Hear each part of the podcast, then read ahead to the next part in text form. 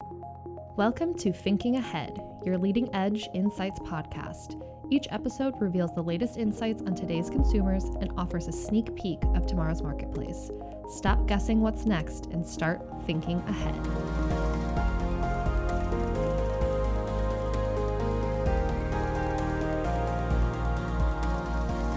Hello, everyone, and welcome back to another episode of Thinking Ahead, a GFK Insights podcast. I'm Hannah Leiter, your host. We have a really interesting episode today, and one about one of the biggest buzzwords, at least in marketing, in the last year. That is third party cookies. And one of my favorite ways to pose it is the event of the death of the cookies. Now, in January 2020, Google made the big announcement that they were going to phase out third party cookies by the year 2022. This is a huge shift for brands using digital marketing, which is essentially every brand at this point, especially since Google Chrome makes up 66% of the browser market. Now, one year into the transition and one year away from the official death to the cookie, some digital marketers are looking at the positives of eliminating them. Many others are looking to see what will replace them. Whether you're a marketer or not, I am sure that you have heard of the death of the cookies. But there is a lot of information out there, and the reality is not everyone understands what it means. And that is what we're here to discuss today. Joining me as a subject matter expert is Rolf Switten. He is the Director of Data Assets at GFK North America. Welcome, Rolf. Hi. Thanks for having me, Hannah. Yeah, of course. So, you actually have a, what I think is a pretty cool job. Can you just give everyone a quick description of what exactly you do as the Data Assets Director? Sure. Um, this was a new position that was created a couple years ago when I joined GFK.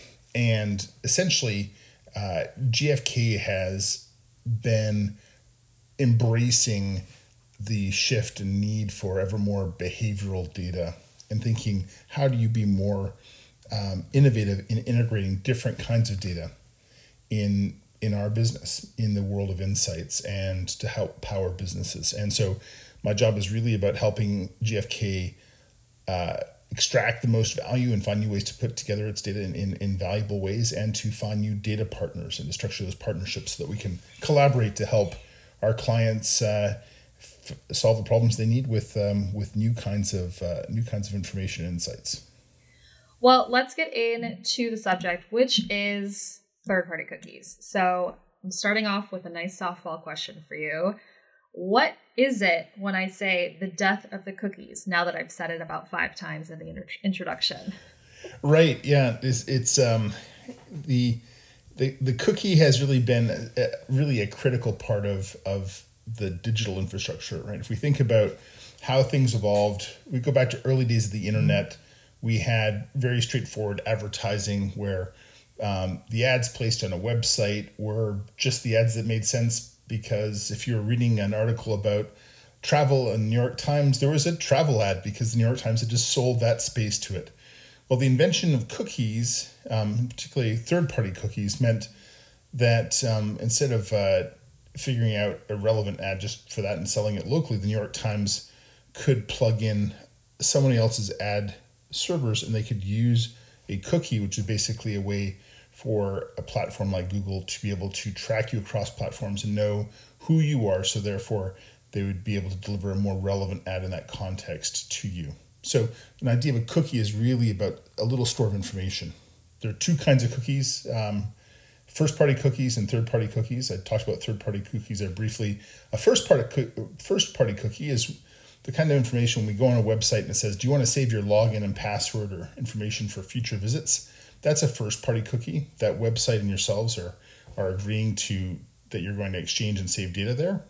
A third party cookie is like what I mentioned, where Google will hold information about you and be able to deliver that to multiple different websites.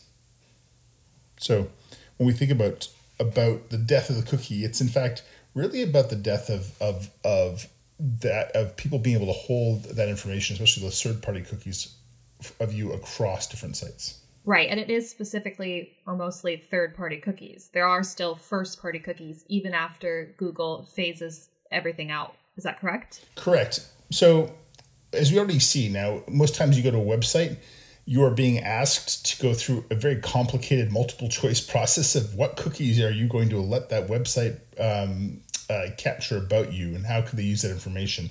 And this is really the start of that process. And so already most every website is taking an, an aggressive stance to be in a position as these changes start to take hold and we're seeing that. Um, but those first party cookies are going to still be there for the foreseeable future what is the main reason that Google has decided to make such a big move?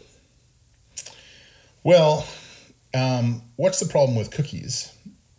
On one hand, I think there's a there's been growing consumer backlash, right?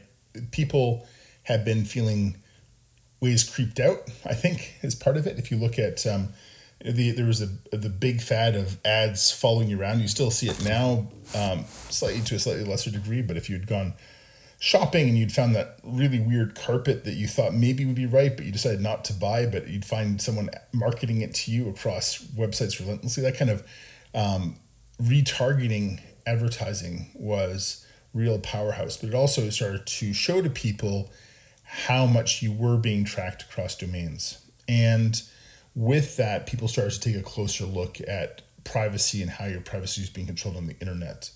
Um, there's a really important um, shift in perceptions or in attitudes, um, starting, I think, really with Europe. Europe um, passed GDPR, which is a, an important consumer privacy law, and that really started to drive a shift in expectations, um, followed more recently by CCPA. And these laws, so GDPR, Europe, CCPA, the California Consumer um, uh, Data Protection Act, are really um, changing the expectations of what is acceptable for companies to do in terms of taking and using your data. And it's the impact of those laws that are really driving this change in what is permissible through, through third party cookies. And that's why you've seen Google take action. It's um, it is really in direct response to those laws and to the changing perception of the consumers about um, about their privacy and how it should be handled. Mm-hmm. You already mentioned quite a bit there about data privacy, which is, of course, another really big topic that we could probably do an entire other episode on. But overall, how important is the sense of anonymity to consumers? This is a so I went back to go look at what consumers think. Um, I might personally, I've been a big proponent of privacy. Um, it disturbs me to know how much information is captured about us and is available. What astonishes me is that when you look at surveys around consumer attitudes towards data privacy, is how generally people really aren't that concerned. But there is a growing concern. So the places where you see typically the greatest concern are places where people are their financial and health data are at risk, and that's when people pay great attention to it. But I'm not sure generally really how p- concerned people are more widely. Um, as you may have heard in this past week, there was news about Facebook having had a hack of a half a billion social uh, data records, people's phone numbers, email addresses, other key information leaked. A half a billion records available for free in the dark web. What big news, what consumer uproar has there been? I've not heard much, right? So I think that points to a sort of a there's a I think a, a challenging uh, issue for people. Like, should they really be worried about this? Is this really a problem for them? And I think most people are ambivalent about that. Again, unless it's like financial. If I, I I'm worried about my bank accounts being hacked, I'm worried about my health data getting out there. But otherwise, eh, does it really bother me? Now, one last thing to that point. I do think there's one other indicator which does show people care. You are seeing people increasingly adopt tools like ad blockers and that, and using browsers which prevent people being tracked. And while it's not the majority of people, the adoption of those tools, I do think highlight people are getting more annoyed about feeling like they're being tracked and want to take steps to uh, resist that.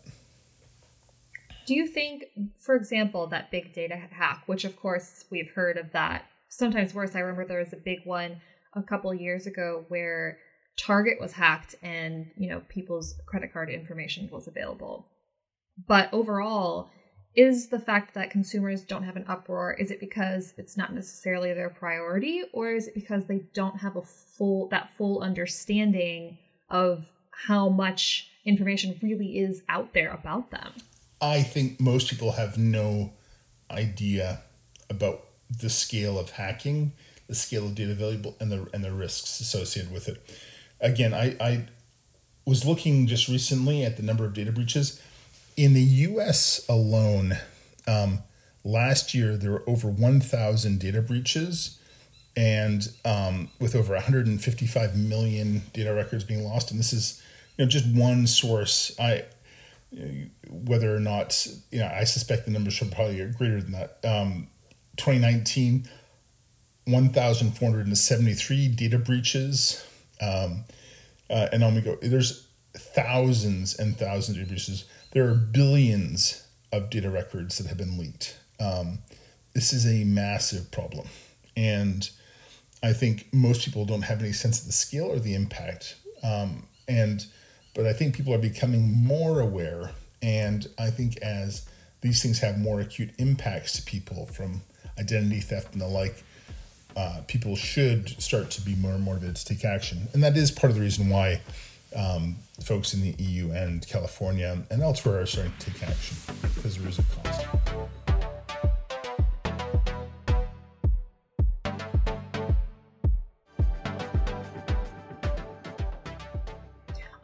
Flip side, the whole reason that third party cookies really started, well, besides a business model, of course, is that it gives brands an ability to target very specifically people who are interested or would be interested in their product, and vice versa. Consumers can get ads that truly are things that they care about. I have a couple of data points here. 31% of consumers currently in their shopping experience, they would like more personalized uh, experiences. Um, and 22% um, are only 22% are satisfied with the level of personalization. So seeing that third party cookies was one of the tactics to personalize, what are some of the ways that brands can have this privacy centric solution so that data breaches don't happen as much, but they're still able to target consumers effectively the way that they would like? Yeah, this is clearly, you know, this is the beauty of the internet and our digital world, right? The more that we can have a personalized experience, that much the better. Um, certainly, I enjoy my news feed that gets tailored to me and my news feed and my wife's news feed are radically different looking things based on our preferences and i think that kind of that that tailored experience is something that we all enjoy so how do you get to that well this is really the this really is the the future of of the digital ecosystem right how do businesses evolve to change and this requires um, a more thoughtful approach how do you start to anonymize data and make useful insights that don't require you to hold all that very personal information in ways that can be breached. And um, what's exciting is that there's a lot of innovation happening in this space. Lots of folks have realized that third party cookies will die, that their necessity to hold that kind of specific individual personal information is also dangerous. And so, how can they go about finding more powerful ways to go and help uh, de- describe people's behaviors, attitudes, interests in ways which can be both very personal but also make sure it is de identified. And so there's some really fundamental ways that people are going about this. So, for example, now you may have seen um, Apple now, as you go through and register for service, will allow you to register with an Apple email address, and also that will also create a hashed address that they don't reveal to the actual platform you're signing up for.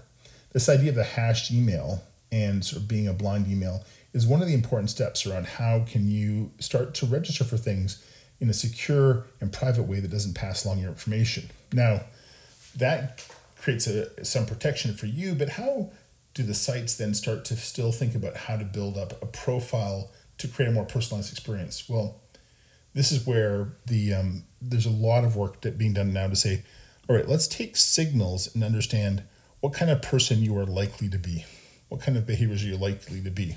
And it starts to, it requires the companies to take a different approach on connecting and integrating different kinds of data to come up with probabilistic understandings of your interests or your likely interests and people like you what your likely preferences would be one thing to the next.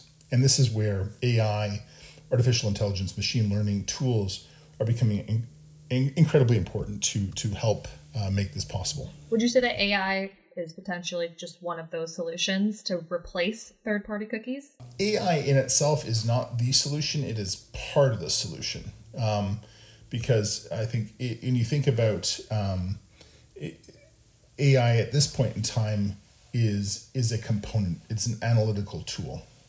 What you're seeing are thinking about how do you start to put together different pieces. How can I go and assemble relevant data from different places? How do I understand how those things can be connected to not to identify an individual, a very specific person, but understand what a person is like, their behavioral profile, their attitudinal profiles. Um, the power of AI is to help see patterns across things and be able to connect things in in unexpected ways. And that's the power of where AI fits into this. So it is a, a piece of the puzzle, but definitely not the total result. Moving back to that shopping experience, which experience with a brand is a very, you know, high measuring tool with consumers. As you mentioned, I think in the beginning of the discussion about um, authentication requests, uh, accepting cookies, all of that stuff that isn't necessarily a great user experience to have to be doing that. Uh, are there are there ways that companies can make the experience better? Yeah, this is this is a really important area of experimentation right now. Um, it's interesting because I think if you look for for one example, which is is definitely still not mainstream, but there's some very inter- interesting innovation going on in the browser space. Um, for example, um, there's a, a business which is doing very well called Brave Browser, and that's a blockchain based um, uh, browser approach, which allows people to take better control of their data and choose what they do want to share and what they don't. And also um, provides them incentives around doing that through an, an attention token. You basically earn a to, you earn cryptocurrency in this particular thing, this attention token, um, through what information you're willing to share. And idea is you opt in once in a controlled way, but can always opt out of any given different data element you want to share. kind of standard but very structured and transparent consumer opt-in to things, I think is one of the models you're seeing. You see the same with other search engines like DuckDuckGo has been pioneering this kind of approach for a long time.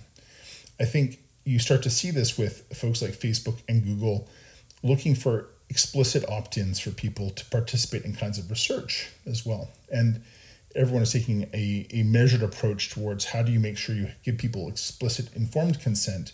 But then once you have that, you can then proceed to go ahead and start to connect things in, in relevant ways. And I think that giving people informed consent, being transparent about it, helps us all take action so that we can have the kind of experience we want, but also have more control over our data, and how it's being used. Yeah, I think that point to having consumers or allowing to allowing them to earn cryptocurrency that is really interesting because to me it feels like it's uh, flipping it a little bit where there are currently a lot of companies that sell user data but now it's the user who's selling their own data and they can earn from it. So that is really really interesting. I think it's a super interesting area.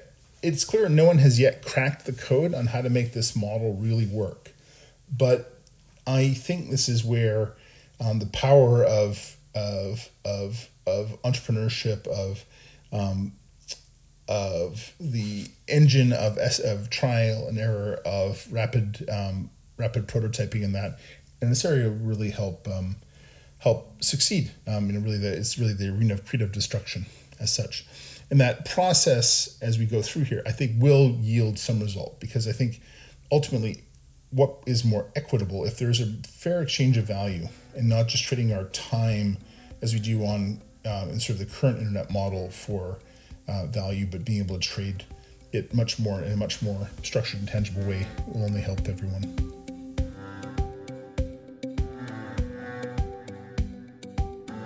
Looking at it from the business perspective, what are the different implications based on if you are currently working for a publisher versus a retail brand versus an agency etc yeah i think the, the, the most important thing is um, if you're not already experimenting with the cookieless future now, you should be.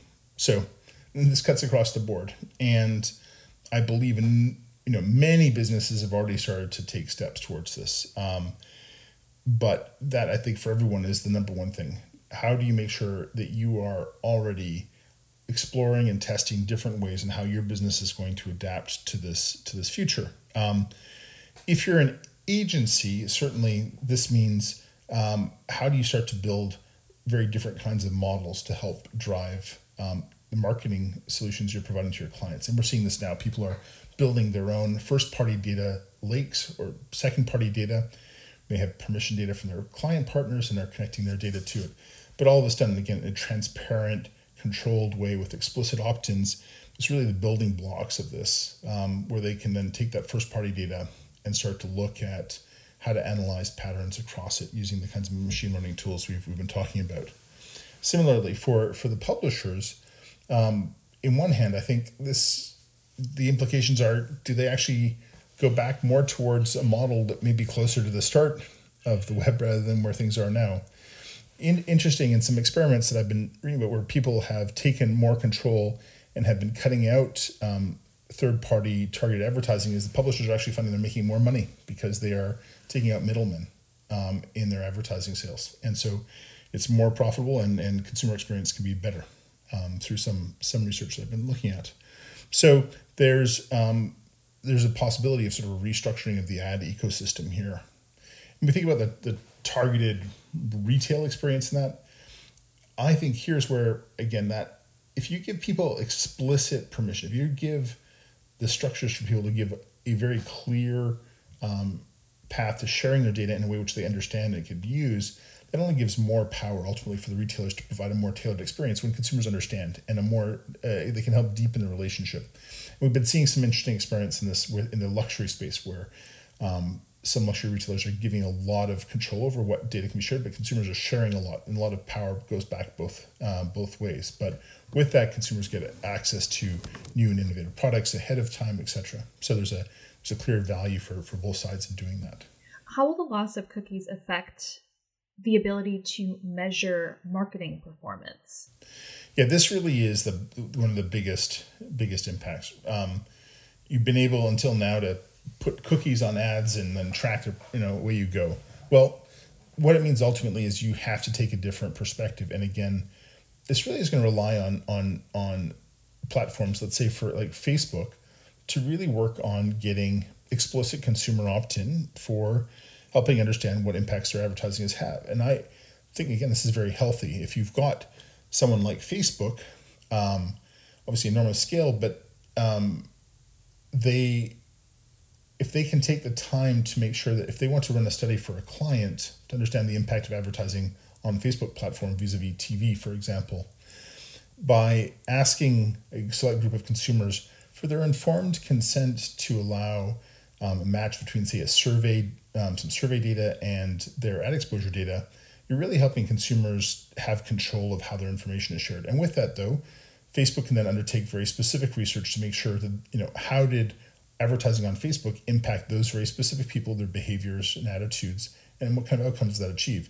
You don't need to measure everyone on Facebook to get that data. We know through the power of doing good statistical data driven analysis, you can actually figure that out. Um, and so, in a way, the power of doing really good research becomes even more important because um, you can't rely just on blanket cookies pouring back the data, but you can undertake research, well structured research now, and um, and to get the data that you need. So it's still possible to do that kind of work. You just have to go back and do it in a way which I think is more transparent and ultimately more ethical and more protective of consumers.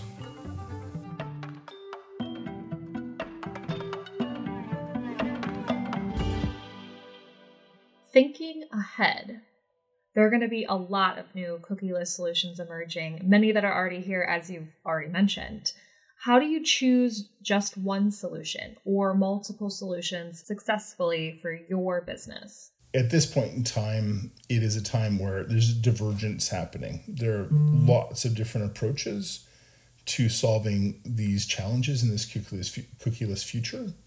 Um, and so I think experimentation and trying out different solutions is, is imperative. I don't think there is any one solution at this point in time. Um, and everyone who's been playing in the ad tech space is realizing that. And so I think this is a great, a great opportunity for as it if I'm an advertiser, if I'm a marketer, if I'm a media owner, here's a chance to actually help reshape the um, the ecosystem to potentially to your advantage um, because the pieces are moving around now. So I think it's a, I think it's a very interesting time. Um, and from a consumer perspective, I think it's also going to be a very interesting time because again, when you have different models, like going back to the example of Brave browser as a model, very different approach, right? If we can rethink how we what's the value exchange between us sharing data and us getting services back in, in exchange for that what is the right way to calibrate that and how do other players for again um, take newspaper publishers platforms like google and the consumer there's been a, recalibration before around how the value that's generated in paper shared through google and delivered to the consumer how does that work i think this is going to have a chance for people to revisit how that the the revenue flows there and what's equitable. So I think it'll be a very interesting time to see how things shake out. Well, this has been a really, really fun, interesting conversation. I have one last question to ask you, Rolf. As an expert in insight solutions, what is your best advice to someone who is currently working to leverage data without cookies to better their business?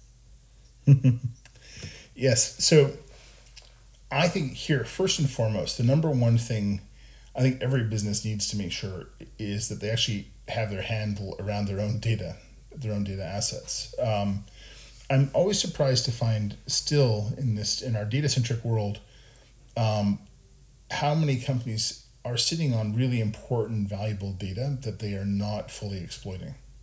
And I think with this cookieless world coming and with the power of AI, it is incredibly important to really make sure you've got your hands around your own data, that you get it clean and usable, because to have your data as the, is, is clearly the backbone of your business to make sure you understand it and how you can clean it so that you can connect it with other data sets to really extract the full value is going to be critical. You can't just, uh, you won't be able to rely on other people filling the gaps for you uh, anywhere so easily. Yeah, but if you can get your hands around your data and really transform it into a way that's easy to connect it, that it's you have clear consumer consent so that you can use it and manage it so that you're doing so in an ethical and legal way, um, then you've got the power to build your business on. And so I just think above all, that really is the most important thing for business have now is make sure you've got your data clean and compliant and therefore usable for you to be able to fully leverage the really incredible tools and technologies that are being developed now to help businesses better understand who their consumers are, how they behave, and how to how to attract them to your to your business. Mm, yeah, well, I'm sure that myself and many people listening right now have a lot of research to do on all of these solutions that you've mentioned uh, to start seeing what might work for them. Uh, thank you so much for joining me in this virtual recording room today. Uh, if you are listening and you're interested in learning a little bit more about today's episode or about Rolf, I will leave all of the relevant links into the show notes. And Rolf, maybe we need to have you back next year when, in fact, the cookies are completely gone to see how everything really played out. It'll be interesting. It certainly, uh, we'll get our crystal balls out again and see where the next step will be. Yeah, absolutely. Thank you so much for being here. Thanks, Hannah. Thank you.